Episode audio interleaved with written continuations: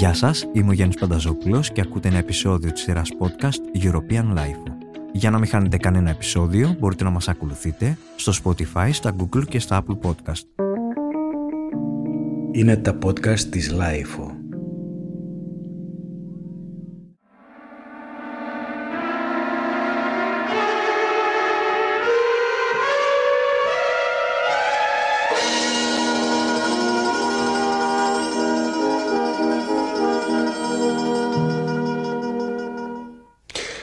Καλησπέρα σας και από τις έγχρωμες ειδήσεις καλή χρονιά. Από σήμερα η Ελλάδα είναι και τυπικά πλέον το δέκατο μέλος της Ευρωπαϊκής Οικονομικής Κοινότητας. Το γεγονός αυτό τεράστιας ιστορικής σημασίας θα επηρεάσει τη ζωή όλων μας και θα χαράξει μια νέα πορεία στη ζωή του έθνους. Όπως υπογράμμισε στο χτεσινό του διάγγελμα προς τον ελληνικό λαό, ο πρόεδρος της Δημοκρατίας κ. Καραμανλής η χώρα μας με την ένταξη στην ΕΟΚ θα βγει από την αιώνια απομόνωσή της και θα απαλλαγεί από την ανάγκη να αναζητεί προστάτες και κηδεμόνες. Εν τω μεταξύ, το γεγονός της επίσημης εντάξεως της χώρας στην Ευρωπαϊκή Οικονομική Κοινότητα έχει προκαλέσει το διεθνές ενδιαφέρον. Πολλοί Ευρωπαίοι ηγέτες, μεταξύ των οποίων ο πρόεδρος της Γαλλικής Δημοκρατίας, κ. Ζης Καρντέστα, η πρωθυπουργή της Βρετανίας, κ. Θάτσερ και της Ιρλανδίας, κ. Σχόχη, ο νέος πρόεδρος της Επιτροπής της ΕΟΚ, κ. Στόρν, και ο απερχόμενος πρόεδρος κ. Τζένκινς απίφθηναν χαιρετιστήρια μηνύματα προς τον ελληνικό λαό, υπογραμμίζοντας τη σημασία της εντάξεως της Ελλάδος για την ευρωπαϊκή οικογένεια.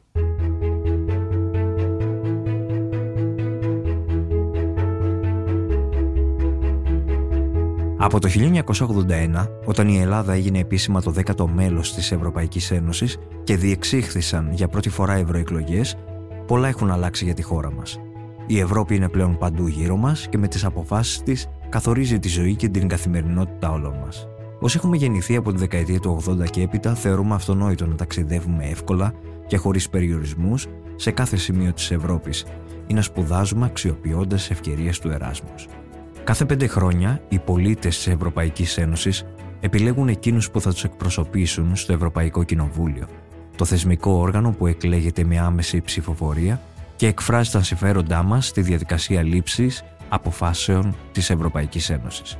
Τον φετινό Ιούνιο, σε ένα έτος με αλλεπάλληλες σημαντικές εκλογικές αναμετρήσεις παγκοσμίως, αναμένεται να διεξαχθούν οι μεγαλύτερες διασυνοριακές εκλογές στον κόσμο, αφού πάνω από 450 εκατομμύρια άνθρωποι, ψηφοφόροι στις 27 χώρες μέλη της Ευρωπαϊκής Ένωσης, θα επιλέξουν τους 720 βουλευτές που θα τους εκπροσωπούν στο Ευρωπαϊκό Κοινοβούλιο, το μοναδικό άμεσα εκλεγμένο όργανο της Ευρωπαϊκής Ένωσης. Σύμφωνα με τα αποτελέσματα του τελευταίου Ευρωβαρόμετρου, το 58% των Ελλήνων δηλώνει ότι ενδιαφέρεται για τις ευρωεκλογές 2024, ενώ το αντίστοιχο ποσοστό στην Ευρωπαϊκή Ένωση είναι 57%.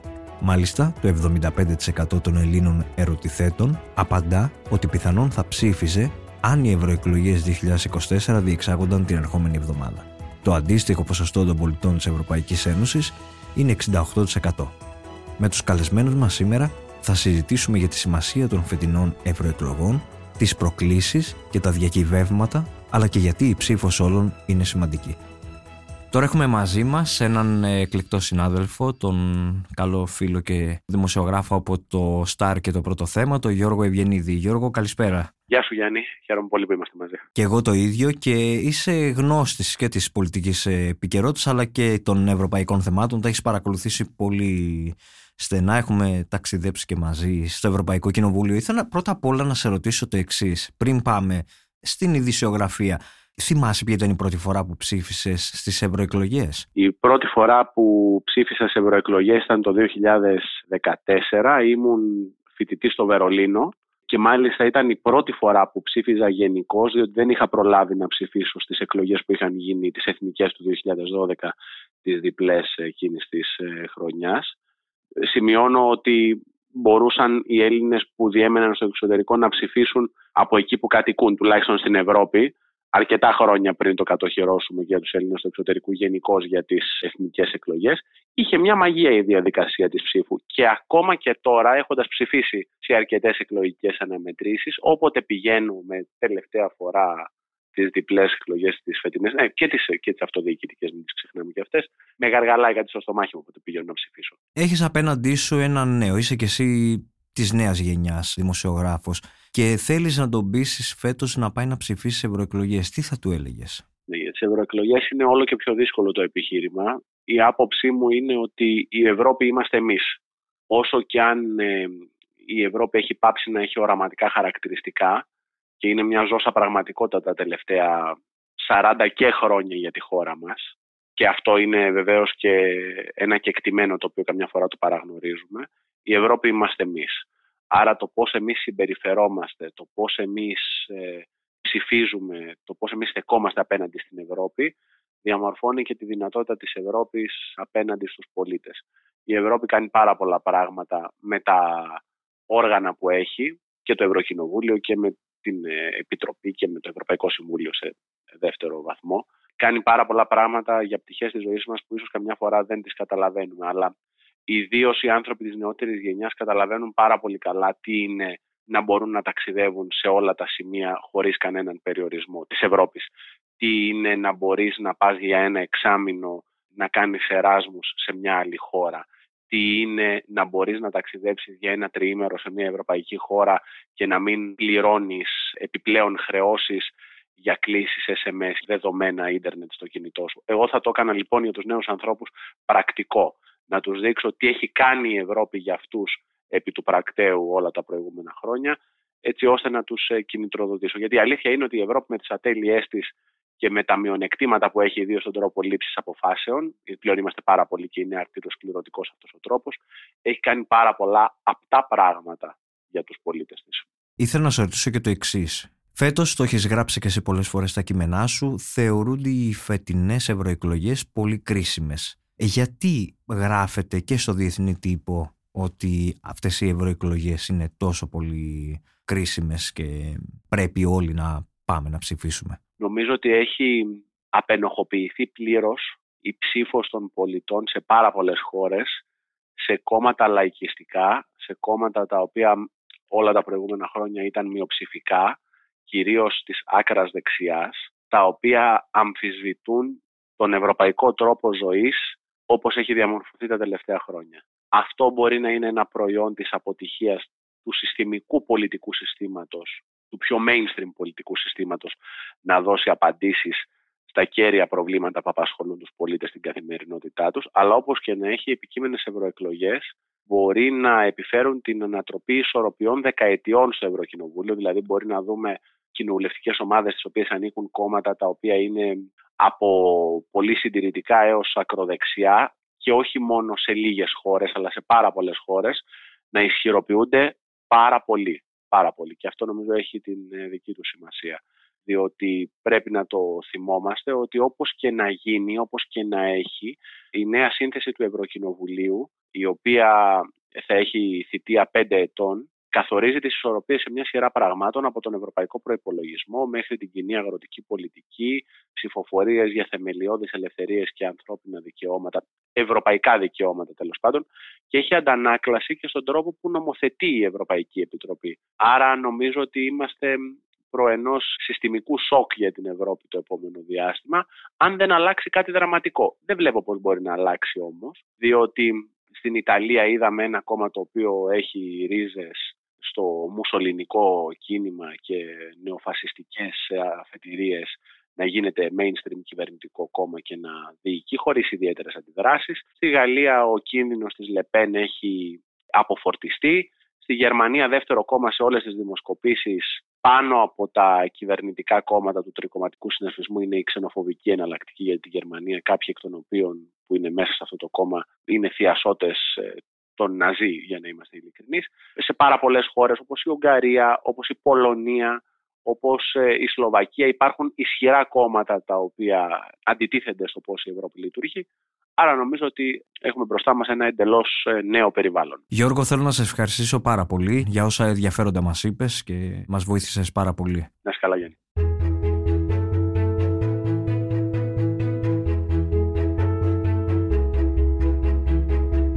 Η ιδέα της ΕΕ σημαδεύει την μεταπολεμική ιστορία της γυραιά Υπήρου.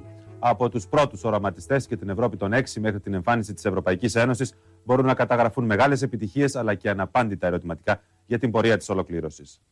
Η ιδέα για μια Ενωμένη Ευρώπη γεννάται μετά το τέλος του Δεύτερου Παγκοσμίου Πολέμου. Οι χώρες της γυραιά Υπήρου βρέθηκαν τότε μπροστά στην τύπλη ανάγκη να ανοικοδομήσουν ό,τι είχε καταστραφεί και να αναζωογονήσουν την εθνική οικονομική του ζωή. Στις 8 Μαου του 1998, ο Ινστον Τσόρτσιλ βάζει τα θεμέλια για τους μελλοντικούς ευρωπαϊκούς οργανισμούς. Στις 9 Μαου 1950, ο Γάλλος Υπουργός Εξωτερικών Ρομπέρ Σουμάν, κινούμενος από το φόβο αναβίωσης του γερμανικού εθνικισμού, προτείνει την ιδέα της Ευρωπαϊκής Κοινότητας Άνθρακα και Χάλιβα, που υλοποιείται με την υπογραφή της συνθήκης του Παρισιού το 1951. Έξι κράτη θα βάλουν τα θεμέλια. Το Βέλγιο, η Γαλλία, η Ομοσπονδιακή Δημοκρατία της Γερμανίας, η Ιταλία, οι κάτω χώρες και το Λουξεμβούργο. Στις 25 Μαρτίου 1957, σε πανηγυρική συνεδρίαση στο Καπιτόλιο της Ρώμης, υπογράφονται οι ιδρυτικές συνθήκες για την ΕΟΚ και την Ευρωπαϊκή Κοινότητα Ατομικής Ενέργειας. Τότε γεννιέται το Ευρωπαϊκό Κοινοβούλιο. Για πρώτη φορά το Μάρτιο του 1958 συνέρχονται στο Στρασβούργο οι 142 βουλευτές του. Την πρωτοχρονιά του 1973 η Ευρώπη των 6 γίνεται Ευρώπη των 9, με την είσοδο της Δανίας, του Ηνωμένου Βασιλείου και της Ιρλανδίας. Τον Ιούνιο του 1979 οι πρώτες εκλογές του Ευρωπαϊκού Κοινοβουλίου με άμεση καθολική ψηφοφορία είναι γεγονός. Την 1η Ιανουαρίου του 1981 ο τότε πρόεδρος Κωνσταντίνος Καραμαντλή υπογράφει το κείμενο της ένταξης και η Ελλάδα γίνεται το 10ο μέλος της ΕΟΚ. Πέντε χρόνια αργότερα έρχονται να προσθεθούν η Ισπανία και η Πορτογαλία. Έτσι φτάνουμε στην Ευρώπη των 12. Το 1986 οι κυβερνήσεις των 12 υπογράφουν την ενιαία ευρωπαϊκή πράξη με την οποία δεσμεύονται να δημιουργήσουν μέχρι τις 31 Δεκεμβρίου του 1992 μια πραγματικά ενοποιημένη αγορά που διακινούνται ελεύθερα πρόσωπα, κεφάλαια, αγαθά και υπηρεσίες. Το Δεκέμβριο του 1989 θέτονται οι βάσεις για την Νομισματική και Οικονομική Ένωση, που δύο χρόνια αργότερα θα πάρουν σάρκα και οστά με τη συνθήκη του Μάστριχτ για τη δημιουργία της Ευρωπαϊκής Ένωσης.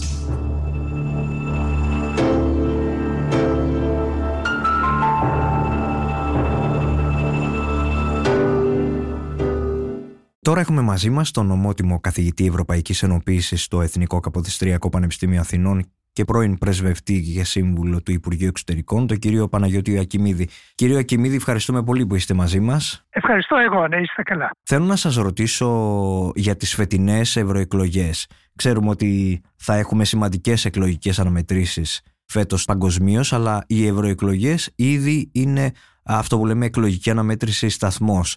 Γιατί είναι τόσο σημαντικές, τι θα μας λέγατε; Είναι όντως εκλογές σταθμός, ίσως οι πλέον κρίσιμες εκλογές τις τελευταίες δεκαετίες στην ιστορία της Ευρωπαϊκής Ένωσης. Και τούτο γιατί μεταξύ άλλων, σύμφωνα με τις δημοσκοπικές προβλέψεις που έχουμε αυτή τη στιγμή, για πρώτη φορά μπορεί να προκύψει μία ανατροπή πολιτικών συσχετισμών εντός του Ευρωπαϊκού Κοινοβουλίου. Με άλλα λόγια, ενδέχεται να έχουμε μία επέλαση των λαϊκίστικων, ακροδεξιών, εθνολαϊκών ε, πολιτικών κομμάτων σε μία σειρά από χώρες. Πιθανότατα θα καταλάβουν την τρίτη θέση εντός του Ευρωπαϊκού Κοινοβουλίου. Με άλλα λόγια θα εκτοπίσουν τους κεντρώους από την τρίτη θέση και ως εκ τούτου θα αλλάξουν οι εκλογικοί και πολιτικοί σχηματισμοί και ισορροπίες εντός του Ευρωπαϊκού Κοινοβουλίου. Εκτιμάται ότι σε νέα χώρες της Ευρωπαϊκής Ένωσης οι ακροδεξιές δυνάμεις θα καταλάβουν την πρώτη θέση στις ευρωεκλογές και σε άλλες εννέα χώρες θα καταλάβουν την δεύτερη ή την τρίτη θέση εντός των εθνικών συστημάτων εννοώ αλλά εντός του Ευρωπαϊκού Κοινοβουλίου θα έχουν την τρίτη θέση και επομένως ο παραδοσιακός πολιτικός συνασπισμός, δηλαδή συντηρητικών, σοσιαλδημοκρατών και κεντρών φιλελευθέρων, ο οποίος οδηγούσε την Ευρωπαϊκή Ένωση, δεν θα είναι πλέον σε θέση να πράξει κάτι τέτοιο. Θα προκύψει με άλλα λόγια μία πλειοψηφία που θα συγκροτείται από την δεξιά, την ήπια ακροδεξιά και την ακραία ακροδεξιά, αν μπορούμε να το πούμε έτσι με αυτόν τον νεολογισμό.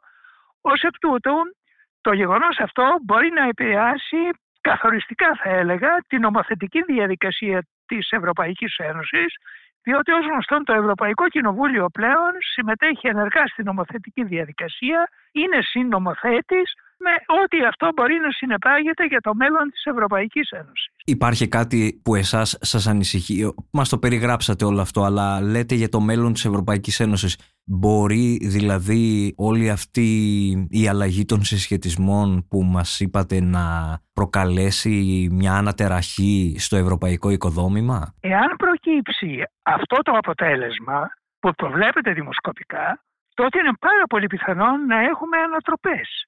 Πρώτα απ' όλα να σημειώσω ότι τα περισσότερα ακροδεξιά κόμματα, όχι κατά ανάγκη όλα, ακολουθούν μια εξόχως φιλορωσική πολιτική. Και επομένως θα επηρεαστεί η όλη στρατηγική που έχει χαράξει η Ευρωπαϊκή Ένωση απέναντι στον πόλεμο στην Ουκρανία και βεβαίως απέναντι στη Ρωσία και στην επιθετικότητά της. Αυτό από μόνο του θα επηρεάσει την όλη γεωπολιτική γεωγραφία του ευρωπαϊκού χώρου.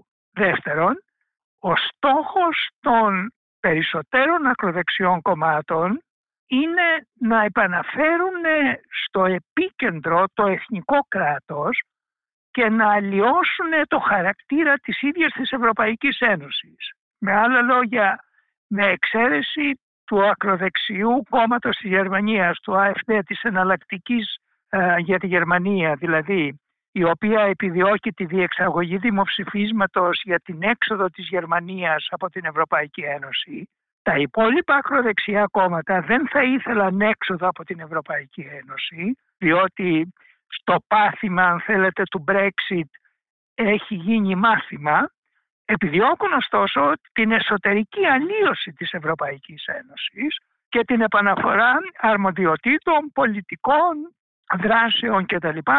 Στο εθνικό κράτος. Δηλαδή την κατά κάποιο τρόπο ανασύσταση της Ευρώπης των εθνικών κρατών και κατά ανάγκη φοβάμαι και των εθνικισμών. Αλλά ξέρετε ότι οι εθνικισμοί στην Ευρώπη υπήρξε κατά κάποιο τρόπο ο εθνικισμός υπήρξε η πηγή των διαδοχικών συγκρούσεων στον ευρωπαϊκό χώρο, των εμφύλιων συγκρούσεων και των δύο παγκόσμιων πολέμων.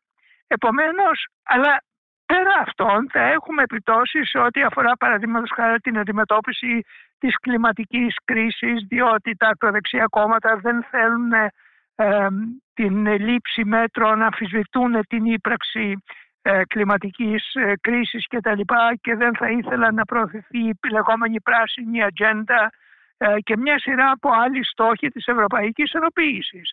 Επομένως η προοπτική, εάν επαναλαμβάνω προκύψει το λόγο αποτέλεσμα, θα είναι εξόχως δυσάρεστη για το ευρωπαϊκό οικοδόμημα.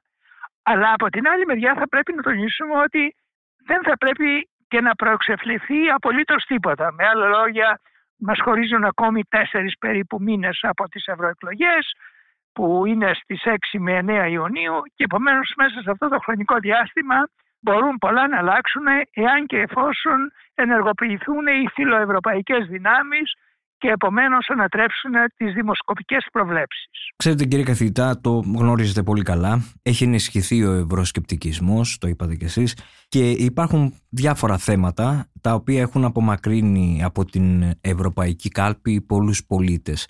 Πώς μπορεί να κερδιθεί αυτή η εμπιστοσύνη, πώς μπορεί σήμερα και φέτος δηλαδή σε αυτές τις εκλογές να προσέλθουν όλο ένα και περισσότεροι άνθρωποι για να ψηφίσουν; Να σας πω, υπάρχουν τρία κατά κάποιο τρόπο πεδία πάνω στα οποία θα πρέπει να ενεργοποιηθούν οι φιλοευρωπαϊκές δημοκρατικές δυνάμεις για να αποτρέψουν ένα δυσάρεστο εκλογικό αποτέλεσμα. Το πρώτο πεδίο είναι να εμπνεύσουν στην ευρωπαϊκή κοινωνία την ελπίδα. Με άλλα λόγια, οι Ευρωπαίοι πολίτες ή μια μεγάλη κατηγορία Ευρωπαίων πολιτών έχει κινηθεί προς υποστήριξη των ακροδεξιών κομμάτων γιατί αισθάνεται ανασφάλεια και δεν βλέπει μία προοπτική, δεν έχει δηλαδή ελπίδα. Νομίζω ότι με τα κατεστημένα κόμματα δεν υπάρχει προοπτική ε, για βελτίωση της όλης τους προσωπικής κατάστασης, της οικογενειακής τους κατάστασης κτλ.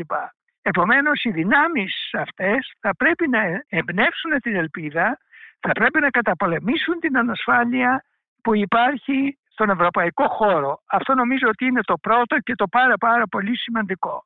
Το δεύτερο είναι, και το οποίο συνδέεται φυσικά με το πρώτο, είναι ότι θα πρέπει να κατά κάποιο τρόπο σταματήσουν τουλάχιστον ορισμένες δυνάμεις να αντιγράφουν την ατζέντα της ακροδεξιάς πιστεύοντας έτσι ότι θα ανακόψουν την ισχυροποίησή της. Η εμπειρία δείχνει ότι η αντιγραφή των πολιτικών επιδιώξεων ή των πολιτικών συνθημάτων ενός χώρου δεν παράγει θετικό εκλογικό αποτέλεσμα. Με άλλα λόγια, ο ψηφοφόρος προτιμά να ψηφίσει το πρωτότυπο, το original και δεν ψηφίζει την αντιγραφή. Επομένως αυτό το οποίο γίνεται από ορισμένα κόμματα αυτή τη στιγμή κυρίως που αντιγράφουν την ατζέντα της ακροδεξιάς θα πρέπει να σταματήσει. Και τρίτον, θα πρέπει τα κόμματα του δημοκρατικού ευρωπαϊκού τόξου, ας το αποκαλέσουμε κάπως έτσι, να εστιάσουν σε ό,τι αφορά πολιτικές και δράσεις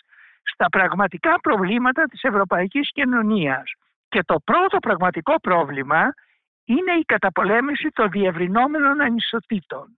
Με άλλα λόγια, μπορεί η μετανάστευση να είναι αυτή η οποία κατά κάποιο τρόπο δημιουργεί την ανασφάλεια, αλλά εάν κανείς ψάξει βαθύτερα θα διαπιστώσει ότι η αφετηρία του προβλήματος είναι οι διευρυνόμενες ανισότητες. Επομένως, αυτό το οποίο χρειάζεται η Ευρωπαϊκή Ένωση και αυτό το οποίο χρειάζεται κατά κάποιο τρόπο να υιοθετηθεί ως ατζέντα από τα δημοκρατικά ευρωπαϊκά κόμματα είναι ένα πακέτο πολιτικών το οποίο θα προωθεί το ευρωπαϊκό κοινωνικό πρότυπο και μοντέλο και θα καταπολεμάει τις διευρυνόμενες ανισότητες. Διότι χωρίς μια τέτοια στρατηγική, μια τέτοια προσέγγιση νομίζω ότι θα κυριαρχεί ο φόβος στην ευρωπαϊκή κοινωνία, η ανασφάλεια και ο φόβος ο οποίος τελικά τροφοδοτεί την ακροδεξιά πολιτική ατζέντα και τα ακροδεξιά πολιτικά κόμματα. Και κάτι τελευταίο ήθελα να σας ρωτήσω, κύριε Ιωακιμίδη. Παρακολουθείτε πολύ στενά όλα αυτά τα χρόνια τις ευρωπαϊκές εκλογές. Η Ελλάδα, οι Έλληνες ψήφισαν για πρώτη φορά το 1981. Αν γυρίζατε το χρόνο πίσω από εκείνο το μακρινό 1981 μέχρι σήμερα, τι άλλαξε στη χώρα μας; Κοιτάξτε, νομίζω ότι τα 40 και πλέον χρόνια έχουν περάσει από τότε περίπου 42-43 χρόνια από τις πρώτες εκλογές που ήταν στο πρώτο έτος που η Ελλάδα εντάχθηκε στην Ευρωπαϊκή Κοινότητα, τότε Ευρωπαϊκή Ένωση. Σήμερα νομίζω ότι έχουν αλλάξει πάρα πάρα πολύ σημαντικά πράγματα. Η Ελλάδα με άλλα λόγια είναι μια εντελώς διαφορετική χώρα. Πρώτα απ' όλα εδραιώθηκε η δημοκρατία. Τότε ακόμη ήταν αν θέλετε σε μια περίοδο ε, κατά κάποιο τρόπο αστάθειας και δρεώθηκε η δημοκρατία στη χώρα ως αποτέλεσμα και τη συμμετοχή στην Ευρωπαϊκή Ένωση. Δεύτερον, η συμμετοχή στην Ευρωπαϊκή Ένωση που τότε κατά κάποιο τρόπο ήταν υπό αμφισβήτηση, αυτή τη στιγμή λίγο πολύ με οριακές εξαιρέσεις είναι μια συνενετική επιλογή. Με άλλα λόγια υποστηρίζεται από το ευρύ φάσμα των πολιτικών δυνάμεων. Επαναλαμβάνουμε με οριακές εξαιρέσεις. Και τρίτον, η Ελλάδα αναπτύχθηκε και αναπτύχθηκε θα έλεγα εντυπωσιακά παρά τις κρίσεις και τα προβλήματα είναι από πλευράς οικονομικής και κοινωνικής ανάπτυξης μια εντελώς διαφορετική χώρα. Επομένως αυτή η περίοδος η οποία διέρευσε από την ένταξη και τις πρώτες ευρωπαϊκές εκλογές είναι νομίζω μια πολύ σημαντική περίοδος που κατά κάποιο τρόπο ε, χαρακτηρίζει τον ελληνικό σχηματισμό πολύ περισσότερο που φέτος συμπληρώνονται και 50 χρόνια από την μεταπολίτευση όπου κατά κάποιο τρόπο έχουμε μια Ελλάδα δημοκρατική και ευρωπαϊκή δύο κεκτημένα τα οποία νομίζω δεν αμφισβητούνται ούτε από την ελληνική κοινωνία ούτε από το ελληνικό πολιτικό σύστημα.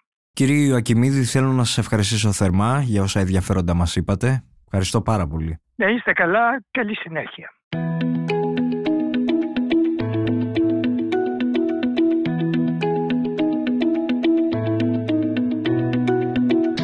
Ήταν ένα επεισόδιο της σειράς podcast European Life με αφορμή τις φετινές ευρωεκλογές. Για να μην χάνετε κανένα επεισόδιο μπορείτε να μας ακολουθείτε στο Spotify, στα Google και στα Apple Podcast. Είναι τα podcast της Lifeo.